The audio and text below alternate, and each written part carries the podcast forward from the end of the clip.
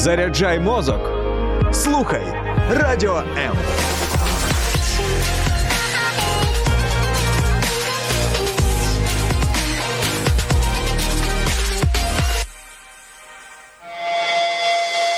Реальні люди, реальні історії, реальне життя. Щопонеділка о шістнадцятій. Проєкт «Загартовані».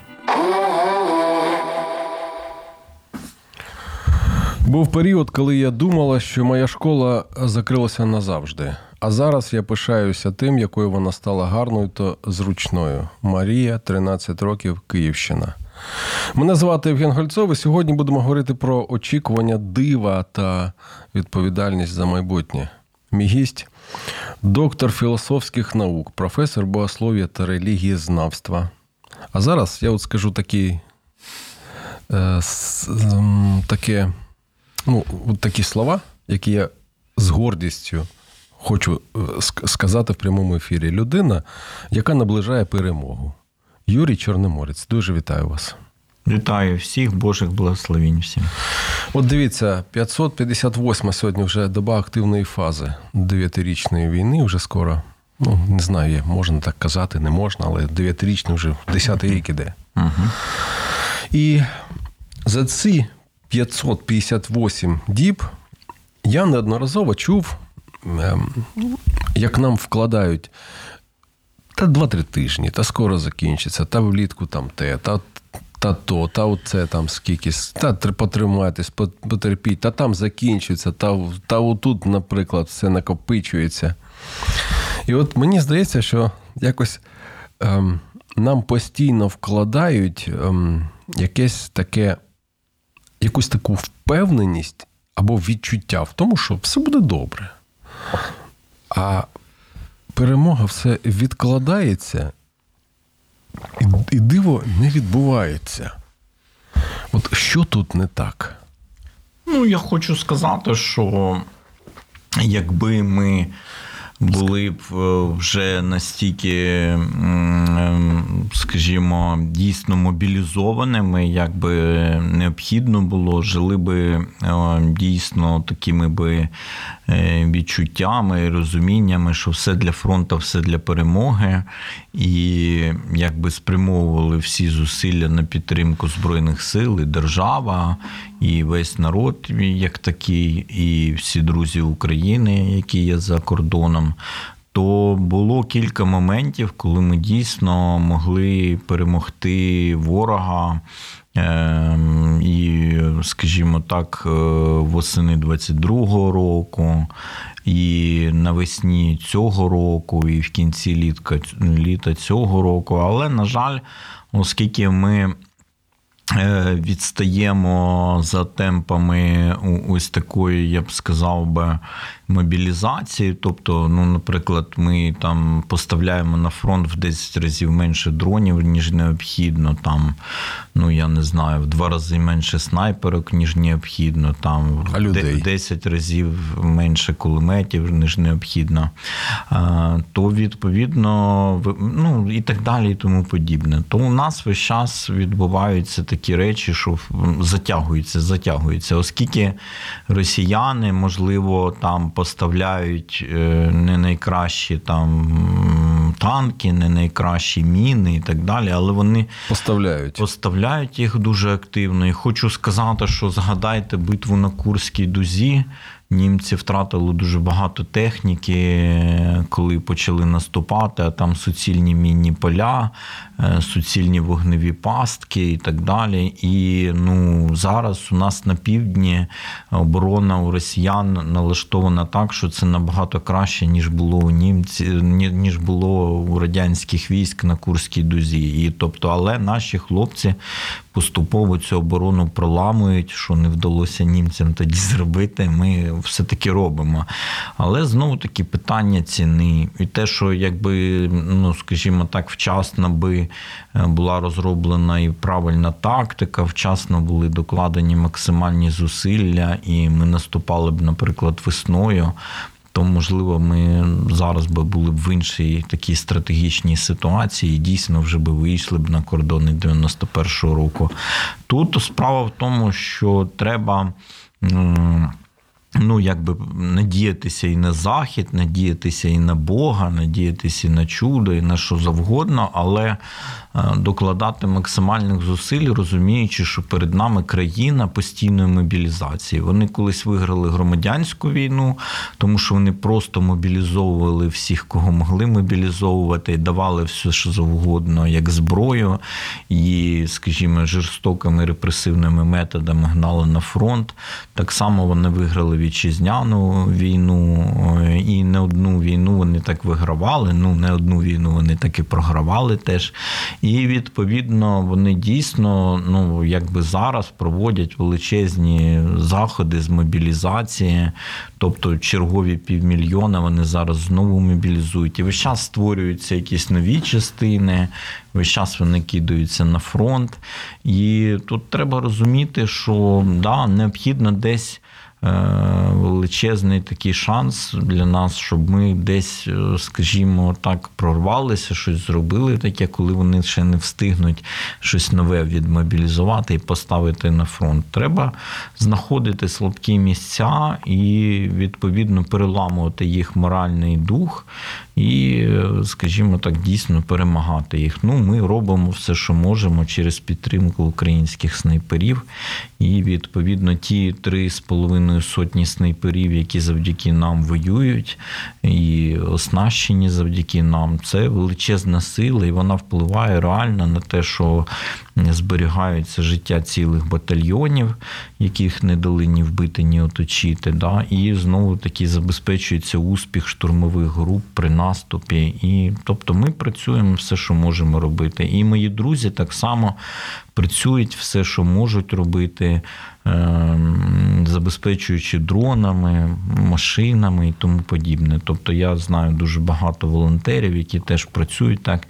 І кожен раз, коли вони чують два-три тижні, ну, для них це все одно, там, хай би сказали два-три роки, ніскільки б не перемінилося від цього те, що треба робити зараз, все, що можеш, і робити ще трохи, чого й не можеш зробити. Mm-hmm. Да? І, ще, і, відповідно, кожен раз потім дивуюся, яким чудом все це вдалося зробити. Дійсно, наші люди дуже жертовні.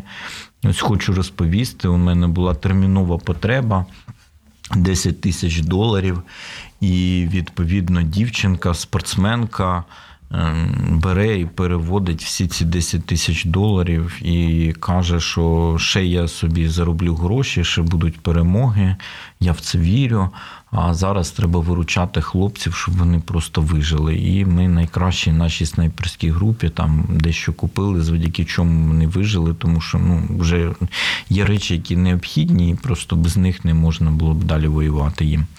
І, ну, коли ти дивишся на те, якось наш народ, як друзі України теж відгукуються, ось в Твіттері є спільнота НАФА, там у мене аккаунт в Твіттері, і ти дивишся, як друзі України з усього світу відгукуються. Ти дійсно починаєш вірити в те, що, да, чудеса можливі, і якось така благодать там, і Божа, і якась просто загальна людська, теж їх торкається сердець, і люди багато що роблять такого, що, ну, дійсно є чудесним. От один німець, він пожертвував нам на двадцять прицілів, якщо брати, ось це немаленька сума, так місяців.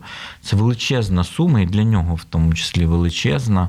Але ось людина ось так прониклася, і цей пан Стефан, що ось беріть все, ви дуже класні. І ще він жертвує ще на дрони величезні гроші в Україну і так далі. Тобто я хочу сказати, що люди взагалі чудесні, якби, і це прекрасно, це єдине, що вселяє надію, бо іноді, коли дивишся, що роблять всякі чиновники і у нас, і якби не тільки в нас, то руки опускаються, люди не усвідомлюють, що це якийсь дійсно новітній Гітлер, який має таку ж саму спроможність завоювати світ, як і той Гітлер. От, при дефіциті всіх ресурсів і так далі, тим не менше, здатність до мобілізації величезна. От, і невідомо, що від нього очікувати нового. От, і треба це зло зупиняти, тому що чим швидше його зупиниш, тим менше буде загальних жертв. І серед нас, і серед, відповідно, противника. Я хочу сказати, що я не згадав ще, ще поки що не згадав, але зараз хочу сказати про те, що Юрій Павлович Чорноморець – це дуже відома особа, яка цілеспрямовано допомагає снайперам. Тобто я тому і сказав, що він наближає нашу перемогу, тому що е, дуже багато е, результатів вже має його діяльність. І я, я думаю, що під нашими ефірами буде, будуть посилання на те, як можна зв'язатись, підтримати і його діяльність, і його практичну, скажімо так, допомогу снайперським групам і тим, тим самим таким чином долучитись до наближення нашої перемоги. Дуже, дуже мені, знаєте, цікаво було почути от саме те, що ви кажете, що можливості такі були. Угу. А от тоді, тоді хочеться спитати, що взагалі нам потрібно знати та розуміти про ситуацію в країні для того, щоб ем, реально оцінювати те, що відбувається? Тобто мати повну картину. Може, нам взагалі не треба розуміти і бачити ту повну картину, бо злякаємось.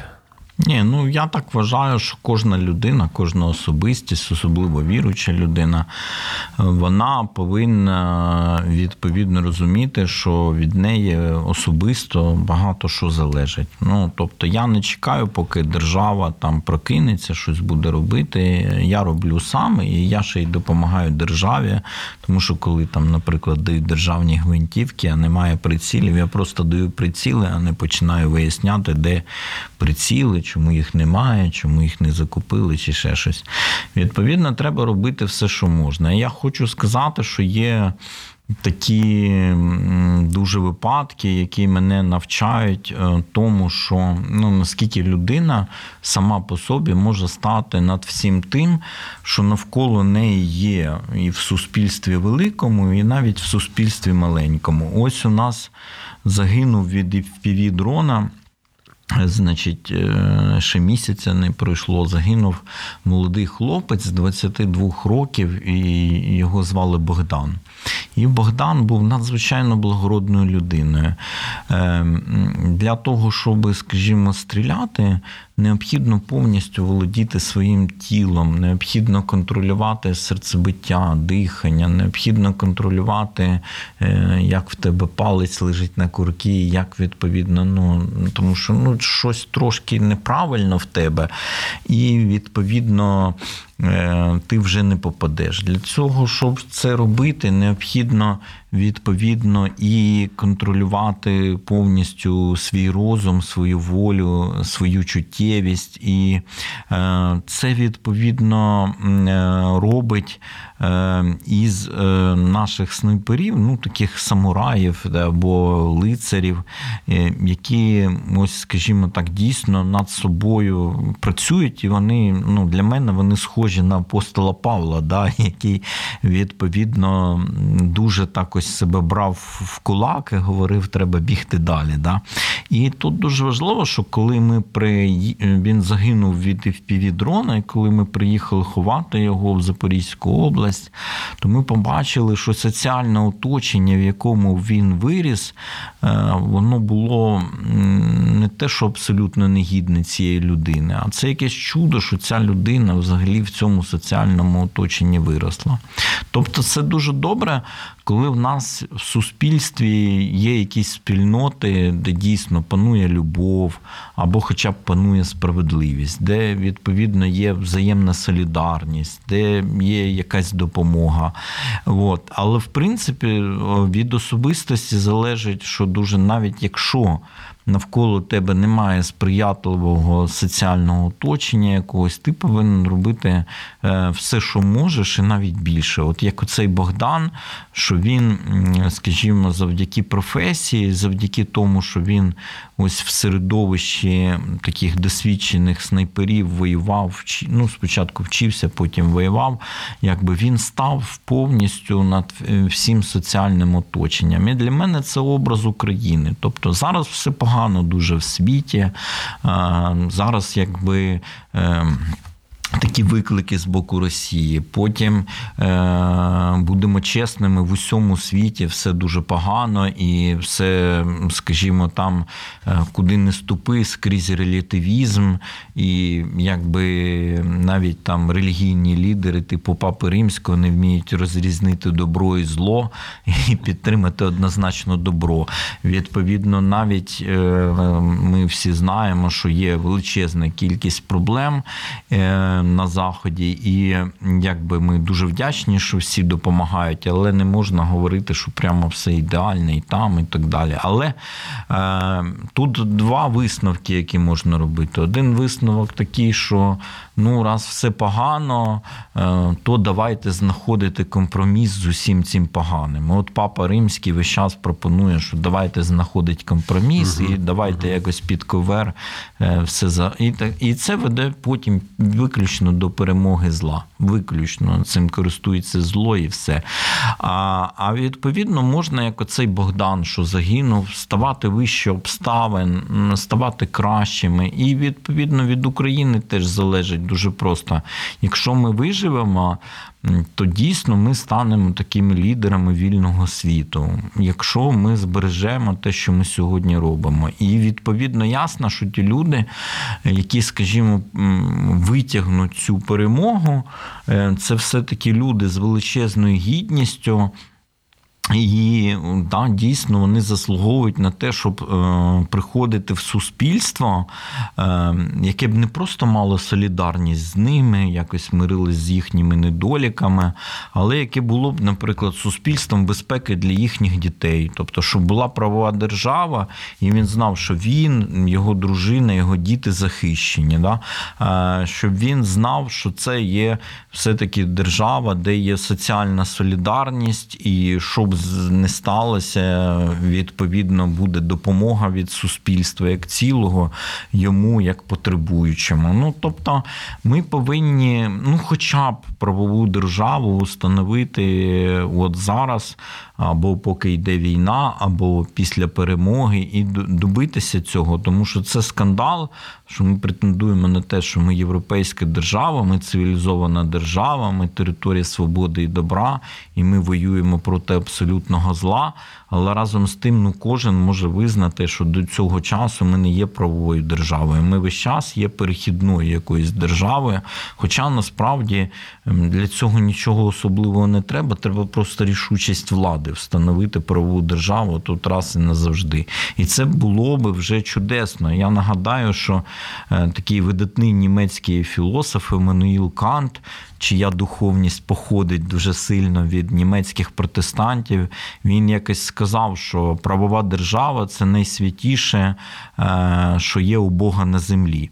А один з його учнів вже, ну, учень його учнів, Шелінг, він колись сказав таке, що правова держава – це невидима церква для світських людей. Це надзвичайно важлива річ, правова держава. Тобто це не просто якась форма, яка зручна і так далі. Ну, тобто люди приїжджають в Америку і хочуть жити в вільній правовій державі не тому, що це щось, а це щось дійсно таке невидиме і дійсно це, ну, якась така світська релігія, я б сказав би, яка підтримує християнську, християнськість, відповідно, і підтримує християнську невидиму церкву. Це дуже важлива річ така, Це величезне досягнення європейської всієї, і ширше всієї західної цивілізації, ось права держава.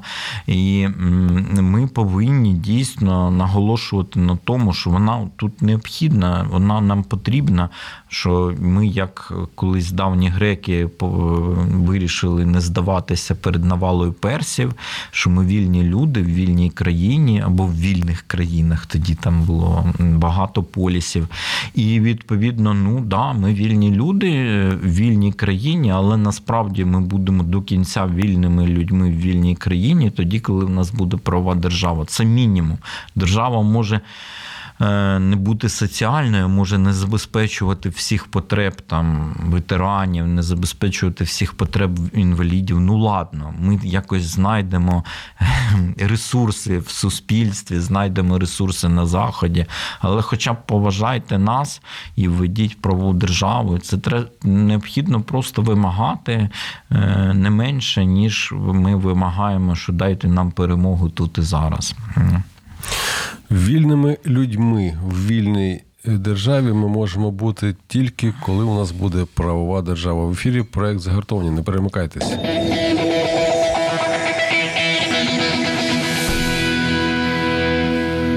Скажіть, будь ласка, от якщо ми говоримо зараз про очікування, очікування дива, і я так розумію, що все ж таки є дві форми очікування – активна і пасивна. Uh-huh. І тут дуже багато фронтів у нас зараз сформувалось, дуже багато. Уже скільки у нас дипломатичний, хто там юридичний, який у нас економічний, е- гумористичний вже ж фронт, да? Не знаю, танцювальний фронт є, я, я просто не пам'ятаю, бо фронти відкриваються і відкриваються. Не встигаєш за ними. На ваш погляд, до активності, активного такого очікування, які фронти можна віднести взагалі? Скільки фронтів в нашій країні реально існує на сьогодні? Я не знаю. Я вважаю, що існує один єдиний фронт, це ясно, і ми постійно працюємо заради нього. Тобто, ну, цілий день не, не умолкає телефон в сигналі, особливо по вечорах, і віддзвонюються, розповідають, що зробили, що роблять, які є потреби. І ти кожен день пишеш величезні списки того, що необхідно, потім відсієш те, що найбільш необхідне, і працюєш на цей єдиний фронт. Я вважаю, що і наша дипломатія, там, і наші діячі культури, всі вони працюють на цей фронт, ну, скільки можуть. Тобто, ну, наприклад, там візьмемо просто наша співачка Джамала, там зараз збирає на дрони, а колись вона збирала мені на бари для п'ятдесят сьомої бригади, яка тоді воювала на Херсонському напрямку. Е, відповідно, ну, е, я вважаю так, що це один єдиний такий фронт, і треба більше це усвідомлювати і, ну, дійсно задаватися питаннями такими, що, що я роблю для тих хлопців і дівчат, які воюють на фронті. Да? І це дуже важливо, тому що дійсно дівчата ще воюють. Про, і, окремо від... про це обов'язково да. поговоримо. Обов'язково. І відповідно, коли просять дівчата щось, то це пріоритет номер один. Я завжди допомагаю. Є гроші, нема грошей, я шукаю і знаходжу, і допомагаю. І, ну, якщо нам не соромно перед хлопцями, які там воюють, нам повинно бути соромно хоча б перед дівчатами, які воюють. Ну, бо дійсно. А коли нам, відповідно, перед ними соромно, то ми вже зовсім іншим відчуттям починаємо, наприклад, просити допомоги на Заході. Зовсім іншим відчуттям починаємо, наприклад, там доказувати тут всередині країни і всьому світові, що дійсно необхідно докласти всіх зусиль для якомога скорішої поразки цього агресора і, ну, працювати на це. І е, без перемоги, причому без швидкої перемоги, ми не зможемо потім будувати ось цю нову Україну. Мені було дуже боляче, коли в двадцять другому році почали, значить, з Києва розсилатися інструкції, що місцеві влади, ви коли подаєте якісь проекти в центр, ви ще пишіть проекти відновлення, що буде після війни, як ви будете розбудовуватися, де ви знайдете інвестиції. А якщо ви ну, цього не робите, то ми навіть вам грошей ні на що виділяти не будемо. І для мене це був шок, тому що, ну, якби, при чому тут ці проекти якогось майбутнього? Е, якщо ми не досягаємо перемоги дуже швидко, ну, наприклад, в цьому році чи на початку двадцять четвертого року, і війна розтягується ще, то тоді ми отримуємо, там, я не знаю, країну суцільної соціальної депресії, яку потім буде дуже швидко, якось, і навіть не дуже швидко, але налаштувати на те, щоб вона могла бути дійсно оновленою якоюсь країною, ну, буде фактично неможливо. Це, відповідно, ми там скільки, тридцять два роки блукали по пустелі, і нам доведеться ще тридцять два роки блукати, якщо ми, відповідно, не здобудемо швидку перемогу. Як сказав пан Ярослав Грицак, дуже мудру думку. В принципі, війна прискорює дуже швидко це проходження пустелі, і прискорює соціальні зміни, і прискорює усвідомлення в суспільстві необхідності радикальних трансформацій, необхідності того, щоб ну, жити як вільні люди вільного світу. І оце у нас в суспільстві дуже змінюється, соціологія показує думка не тільки по відношенню до того, що там необхідно бути в НАТО, да? Але, ну, наприклад, змінюється е, ступінь, скажімо, усвідомлення того, що необхідна права держава, усвідомлення того, що необхідне суспільство соціальної солідарності. Якби думки в цілому змінюються. Тобто є індикатори при опитуваннях, і це видно, що народ у нас стає більш зрілим. І якби там можна вже забувати, хто кого вибрав там в дев'ятнадцятому році, було це відповідально чи безвідповідально, тому що, в принципі, народ дуже сильно змінюється. Але, відповідно, якщо, скажімо, ось на це таке вітрило, що піднялося, не дати вітер благодатний якийсь, не дійсно, скажімо так, що влада не буде сприяти позитивним змінам, а буде тільки якісь імітації Тому робити, то тоді ми просто можемо до якоїсь соціальної катастрофи дійти, коли цей парус упаде, буде величезне розчарування в народові і буде знесилення повне. Ну, цього не можна допускати, відповідно, треба бути на рівні гідності. Я нагадаю, що, наприклад, ну, турки проходили ту саму війну за незалежність, коли, скажімо так, їхня держава в дуже важких умовах була принижена повністю, і вони почали воювати. Відповідно, вони воювали, там не всі це одобряли, але потім відразу після війни, всі двадцяті роки, це вони побудували світську правову державу. І приїдьте в Турцію, турок навіть в селі має внутрішню гідність, і ви побачите, що чисті вулиці, ви побачите, що ніхто нічого не вирує, що, відповідно, дійсно люди якось ну, взяли і над собою стали, і вони ж прямо із середньовіччя стали модерною нацією вільних людей. І якби, ну, якщо вони змогли, то чого, чого нам не змогти? Я дивуюся тому, що ми весь час ходимо навколо, у нас дуже класне громадянське суспільство, у нас дуже класні християни, у нас дуже класні лідери всі, але ми весь час якось не дотягуємо, да? Ми весь час якось починаємо уникати якоїсь відповідальності, да? А між тим треба бути ось бульдозером, да? І от як Юрій Павлович збирає на снайперки, що давайте зберемо. Так само треба, щоб всі лідери громадянського суспільства, всі лідери церков, чітко, ясно, постійно вимагали ось позитивних змін в нашому суспільстві. Не чекали, що воно само собою наступить, а вимагали. І це, можливо, вплине якось на владу. Самі робили все, що можуть. В суспільстві, не у влади вимагали, правильно?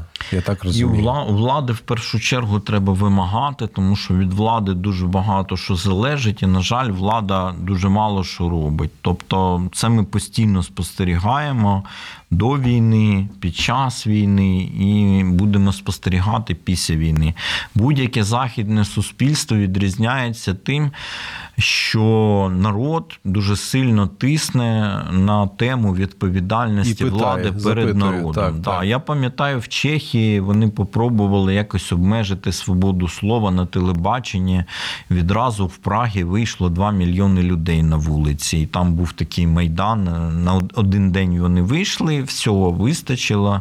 І якби влада відразу дала задню, і ніяких обмежень свободи слова не було. Відповідно, якщо ми говоримо про те, що як діяти, то да, діяти, вимагати дуже сильно від влади того, що ми вважаємо правильним. Тобто ми вважаємо, наприклад, правильним, щоб людина, яка з інвалідністю, яка втратила ногу, вона прийшла, наприклад, на комісію, да, і вона не отримувала талончик, що вона дев'ятсот шістдесята. Да. Треба взяти і якось владі елементарно внушити, що треба набрати ще більше лікарів. Треба більше медичних закладів, щоб вони мали право проводити ЦВЛК і так далі. І чомусь тільки пройшло стільки днів війни, і оце п'ять днів тому назад, чи чотири, президент Зеленський вирішив, да, що це необхідно робити. Хоча мені це було очевидно з першого ж місяця війни, що це необхідно прямо зробити зараз, а інакше просто всі ці люди, які поранені або просто прийшли на ВЛК, вони відчувають розчарування. Треба, треба скрізь, де ви бачите, що держава або порушує ваші права, або виявляє просто неповагу повагу до вас, як до особистості, як до носія прав і свобод, треба чітко, ясно протестувати, організовувати протести і говорити, що так не може бути, тому що не може бути.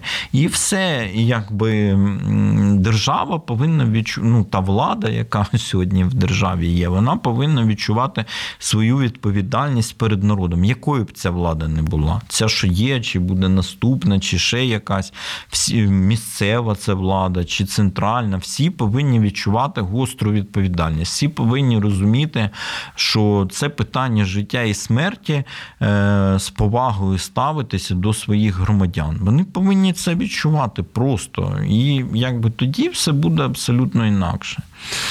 Влада повинна відчувати відповідальність перед тими, хто дав їм можливість або навіть дав їм шанс зробити щось краще для нашої країни. В ефірі проект «Загартовані». Не перемикайтеся.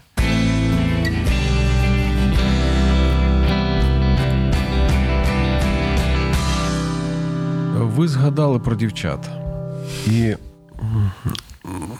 я хотів би почути вашу думку взагалі стосовно того, що, на ваш погляд, чи має так бути взагалі, що, що дівчата, жінки, вони воюють.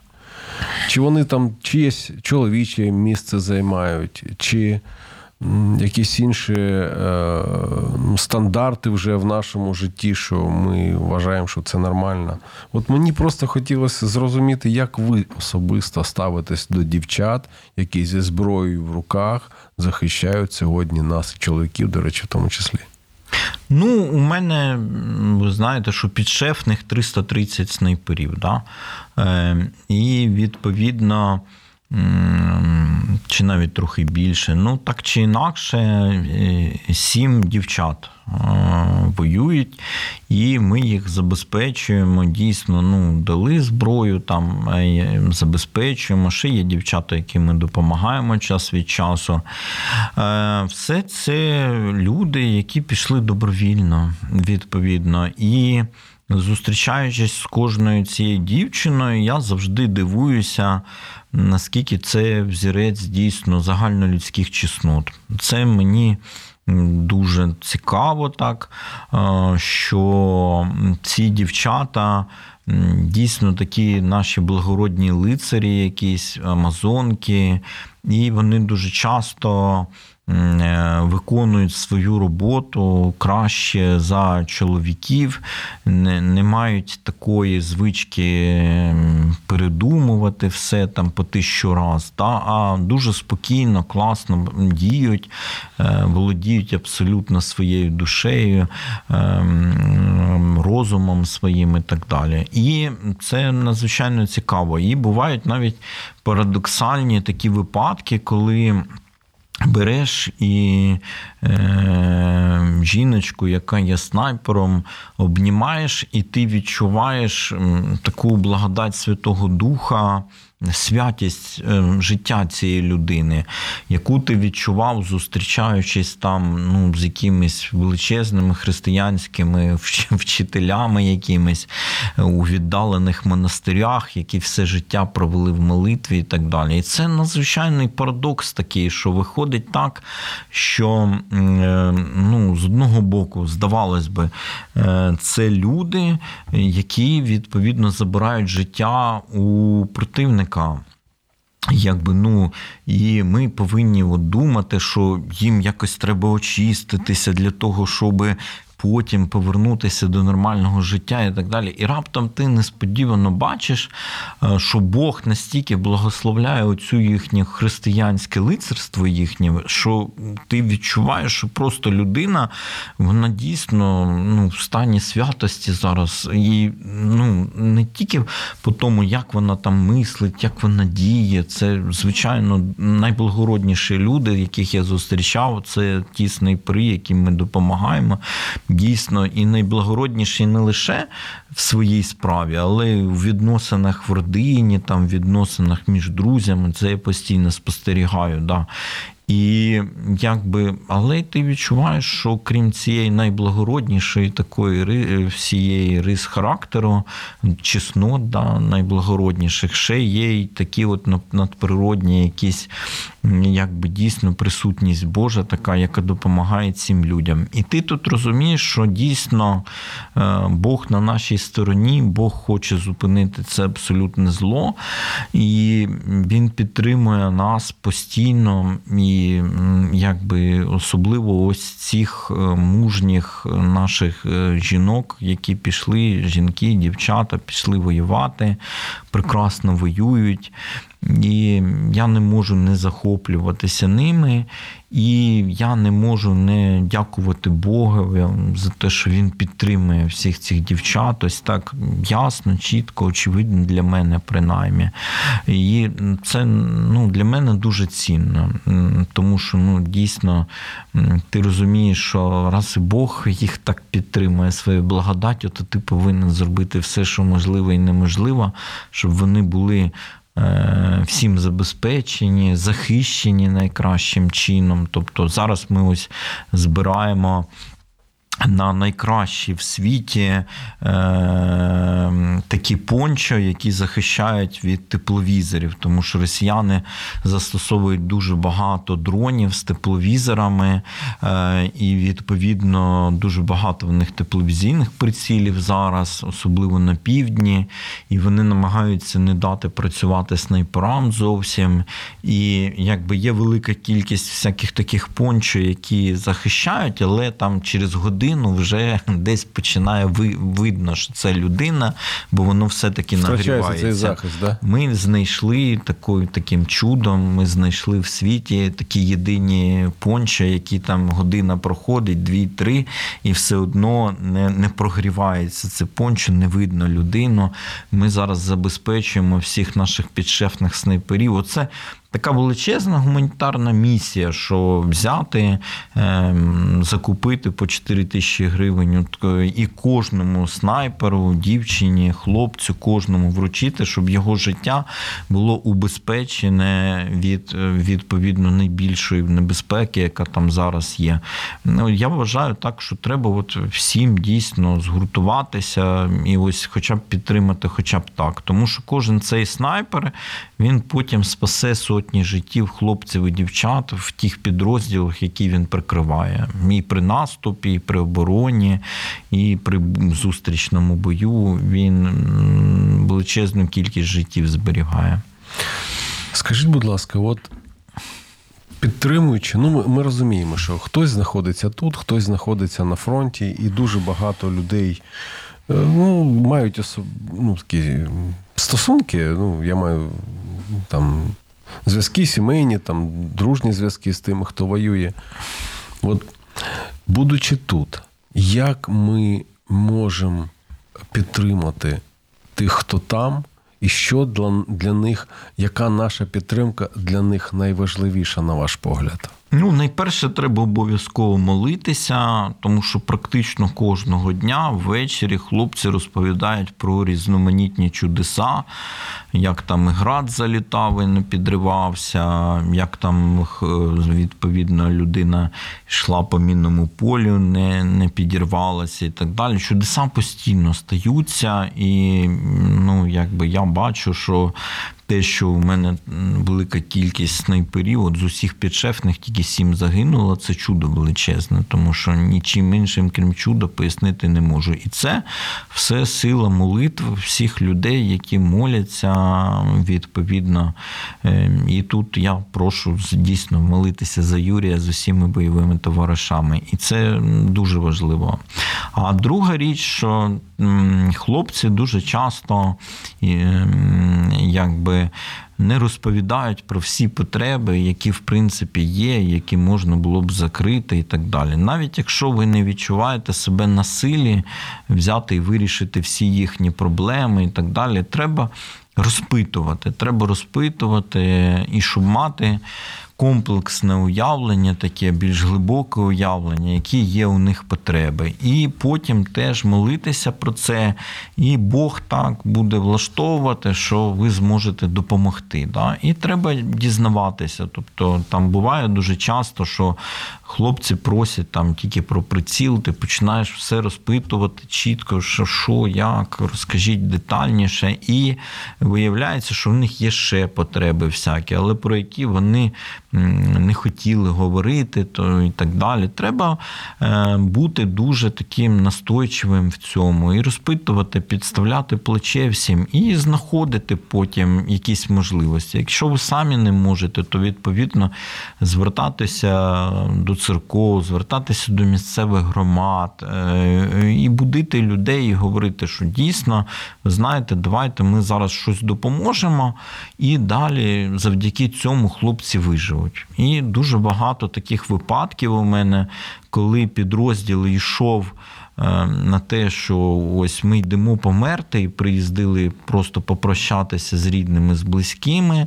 Ми про це дізнавалися. Ну, я давав зброю, гвинтівки найрізноманітніші, щоб ефективно в умовах тих боїв, на які вони йшли, могли снайпери прикривати цей підрозділ. Інші волонтери давали бронетехніку цьому підрозділу. Коли ми вже багато що надавали, то тоді навіть слух про це там доходив до Залужного, і він ще щось давав. І в результаті всі хлопці виживали. У мене були такі випадки, коли цілий батальйон зайшов в Бахмут просто на те, щоб там загинути. Коли була ось кінець боїв, майже кінець боїв в Бахмуті на самих вулицях. І не просто вижили, а ну, вийшли, і що да, у них було багато поранених, у них було багато контужених, але всі вижили. І якби всі приписувалось тому, що так Бог чудесно подіяв. І коли я сказав, давайте всім, чим можемо, допоможемо, вся Україна допомогла. Головнокомандувач допоміг. І в результаті хлопці живі, дівчата живі. Це треба не бути пасивним. Я б не спитав би, чого ви от приїхали, не дізнався, що вони приїхали прощатися просто з рідними. Да? То тоді би ми не допомогли, ну і може вони б дійсно всі загинули, скоріше всього. Ну, треба розуміти, що, скажімо, да, якби, ну, ми маленькі люди, це правда. І от, знаєте, вся російська література побудована на багато. тому, що ми маленькі люди. Да? Ні, ну, разом нас багато, це да, не, не зовсім згад... наш лозунг. Да, не да, зовсім да. наш лозунг. Наш лозунг християн дуже простий, що, да, ми маленькі люди, але, Господи, пошли мене. І дуже важливо, що е, ми маленькі люди, але кожен з нас може стати інструментом от Божої дії, да?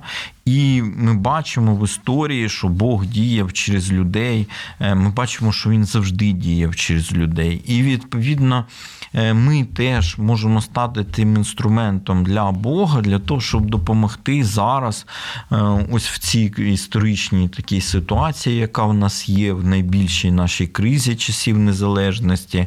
І, відповідно, щоб Бог діяв, ну, спочатку ось під час цієї війни, а потім, можливо, щоб Бог діяв і після закінчення цієї війни, і хто почувається себе на силі, щоб бути активним от в суспільстві, дійсно робити, ну, там, як роблять, наприклад, українські греко-католики, що не просто там готують лідерів для християнського середовища, да, вони готують свідомо лідерів для всього суспільства. І це, мені здається, дуже важливий такий приклад, що, да, треба не боятися, не, ніколи не боятися. Бог до цього закликав, що да, ви мале стадо, але не бійтеся. І дійсно треба розуміти завжди, що скільки б нас не було, як би ми не були безсилі і так далі, все ж таки ми можемо багато що зробити, якщо Бог через нас діє. Ми маленькі люди, але якщо Бог через нас діє, то ми можемо з його допомогою зробити багато. Мене звати Євген Гольцов, і наша зустріч з моїм гостем просто, ну, просто дійшла до своєї фінальної вже такої крапки. Я хочу нагадати, що мій гість – це доктор філософських наук, професор богослов'я та релігієзнавства, людина, яка наближає перемогу, Юрій Чорноморець. Я вам дуже дякую. І дуже бажаю всім нам триматися, гартуватися та гуртуватися. Підтримуємо один одного. Всім нам перемоги та Божої допомоги.